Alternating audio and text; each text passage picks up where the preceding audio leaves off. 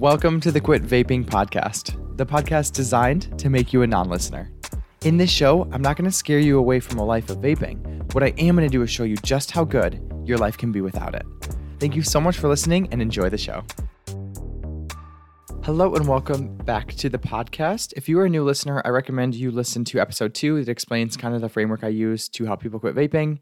If not, welcome back. My name is Andrew, and today we're doing the fourth episode on the myths that keep people vaping.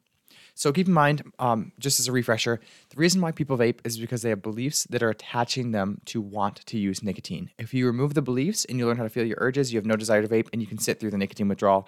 That's all you got to do. There's only two things, and it's super simple.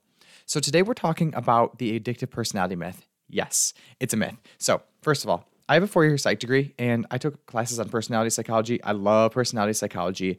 Um, the most well researched backed personality psychology method is called the Big Five and it's um, five personality traits that everybody has on the spectrum. You can look it up at openpsychometrics.org. I will put a link to the big five personality tests. It's kind of interesting.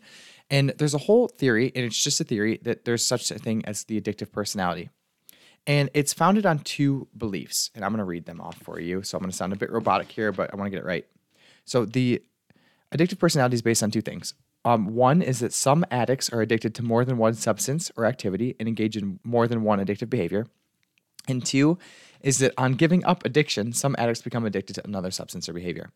All right. So if you understand the framework I teach with the emotions and the belief systems, it makes a lot of sense that um, a lot of people who are addicted to one thing are addicted to other things. Or if you quit one addiction, you get addicted to something else. Why? Because addiction is an emotional problem right? And a lot of people don't actually deal with the emotional problem when they're addicted to things. They quit and then have another emotional problem. One of the big examples here is overeating. So a lot of people quit vaping or quit nicotine in general and then they gain weight. Why? Because they have the emotional issue where they aren't dealing with their emotions internally. They're using substances to deal with their emotion. So when you quit that substance, nicotine, you just go to the next easiest substance, which is typically food. Um, for some people, it's alcohol. For other people, it's other hard drugs. Um, and that's what happens, right? It makes so much sense that people get addicted to one thing after another because they're not getting to the root of the issue, which is always your emotions and your thoughts behind the emotions. And when people are addicted to more than one thing all at once, it's the same issue, right? They have emotions that they're not experiencing, they're most likely not aware of. So they're constantly using substances, even like social media, porn, things of like that category, um, in order to kind of get away from their emotions instead of processing them internally. So the addictive personality myth, although it seems cognitively to make sense, like, oh, your your personality is more prone to addiction, it's not a personality issue, it's an emotional issue.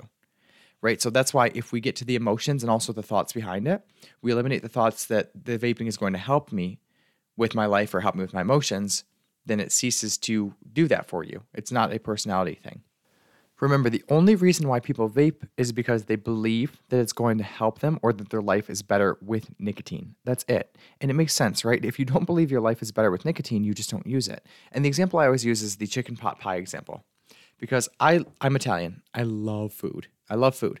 Um, I pretty much eat anything. Like, there's almost anything. I can't think of anything I don't eat unless it's like really out there, like chicken feet um, or like tarantulas or something. Uh, I'll eat it. But I just don't like chicken pot pie. I just don't like it. It's the crust. I've never liked it. It's just something I don't really like. I'll eat it if I absolutely have to, but it's something I don't enjoy. So my friend came over a few weeks ago. It's about a month a month ago in my apartment, and he brought this little mini chicken pot pie. It was like a Marie Callender frozen one, and he forgot in the freezer. He got two of them. He left one, and then he came back over like a week later, and he's like, um, "We're hanging out." And before he left, I gave him this chicken pot pie out of the freezer. I'm like, "Oh, here, take this. I don't want it." And he's like, "Why?" Are you scared you're going to eat it and get fat and you're just like tempted by it? And I'm like, actually, no, I genuinely have no desire to eat it. I don't like chicken pot pie, therefore I have no desire. I don't see that it serves my life. I don't enjoy it. It doesn't help me with my stress, like none of the above. So I have no desire to eat it. It's either going to go in the garbage or it's going to go home with you. And that's exactly how I feel about vaping. I don't hate vaping. I don't hate chicken pot pie. I just don't like it. So why would I use it? Right? It's not like I'm using willpower to avoid eating it in my freezer. It's not like I'm forcing myself to believe thoughts I don't believe about chicken pot pie. I just don't like it. I believe that it doesn't serve me in my life, so I have no desire to eat it. That's how it goes. And I know we're talking about addictive personalities here, but the reason I bring this up is because I believe that the emotional weight gain that comes along with vaping and the appetite suppressant also has to do with the, the same psychology behind the addictive personality. So If you have an emotional problem, which is overeating and weight gain, that's an emotional problem, right? You're eating more food when you quit vaping because you are not dealing with the emotions with vaping anymore. I avoid my anxiety with vaping. When I stop vaping, I avoid my anxiety with food. It's the exact same emotional issue. It has nothing to do with your personality. Okay? I understand that there are professionals out there who are pushing that, and it's just nothing but a theory. And if you think about it logically, it makes sense why they've come up with a theory. But once you dig deeper, you can see that it's really a mistaken case of correlation is causation, right? It's not. Correlation does not mean causation. Just because people are addicted to more than one thing doesn't mean they have a personality issue, right? They have an emotional issue. So, um, interesting theory, totally unfounded, and you can disprove it by actually thinking critically about it and seeing that the patterns are caused by emotions, not by any kind of personality. And you know, this also isn't true, right? Because some people who are addicted to a lot of things can then go and become not addicted to a lot of things, right? By dealing with the root of the issues, which is their belief systems and their emotions. Now, if you know anything about personality psychology, you'll know that it's quite difficult to change someone's proclivity in their actual personality for something.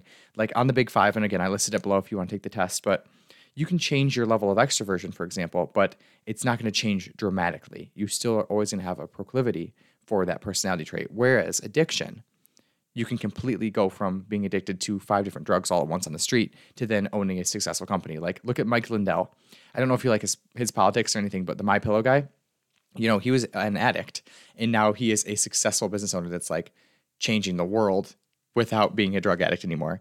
If he had an addictive personality, you'd think you'd see that coming up in all sorts of areas of his life, right? But it wasn't a personality issue, it was an emotional issue, right? And probably a belief system issue. When we have beliefs that our life is not worthy and that we don't have good beliefs for our future, it's very easy for us to fall into instant gratification addictions in the moment. And I really want you to think about that. A lot of the work I do as a life coach is helping people believe in a better future because when you believe in a better future, you don't take immediate instant gratification actions as much. You plan for the future and you live your life in anticipation for that better future. And a lot of the times when we're doing that and planning for that life, it doesn't include things like drugs, right? Like if you believe that your future is going to be amazing and that you're going to make a meaningful impact on the world and have a lot of money and be successful and have a beautiful wife or husband, then you're going to take actions where they probably aren't revolving around drug addiction, right? You're going to find a good job. You're going to do the things you need to do to stay healthy and fit. So again, it's not a personality issue it's a belief system issue and it's an emotional issue. Really think about this. Um, it doesn't serve you to say you have an addictive personality. All it does is serve as an excuse for you to go and do things that don't serve you, right? Because if I say I have an addictive personality, well, then I'm allowing myself to get addicted to anything and just fall back on that very, very shaky theory in psychology. Okay? My, jo- my goal as a life coach is to empower you to create a good life. And I promise you that, that using excuses um, like this one are not going to allow you to have a good life. So even if you should decide to keep vaping, that's no problem. But please watch the beliefs that you're believing because this one will never serve you. The I have addictive personality myth never going to serve you, always going to allow for excuses in your life. And quite honestly, it's a very slippery slope. And that's how gateway drug things happen, right? Well, I just have an addictive personality. I can just try this once. It's fine. Or I don't want to try it ever. I don't have any control. It gives you an excuse not to have control over your emotions. Yep. So the reason that addictions happen is because of lack of emotional control and regulation, and people just don't have the skills to deal with their emotions, right? You don't fix the personality, you fix the emotional issue. That's what I got for you today. I hope you guys enjoyed. Have a fantastic day. I'll see you next week. What's up, guys? I hope you're enjoying the show and that each episode is bringing you one step closer to becoming a non listener. If you'd like to take all this information to the next level and finally quit vaping for good, you can check out the course link in my bio. Have a great day. See you next week.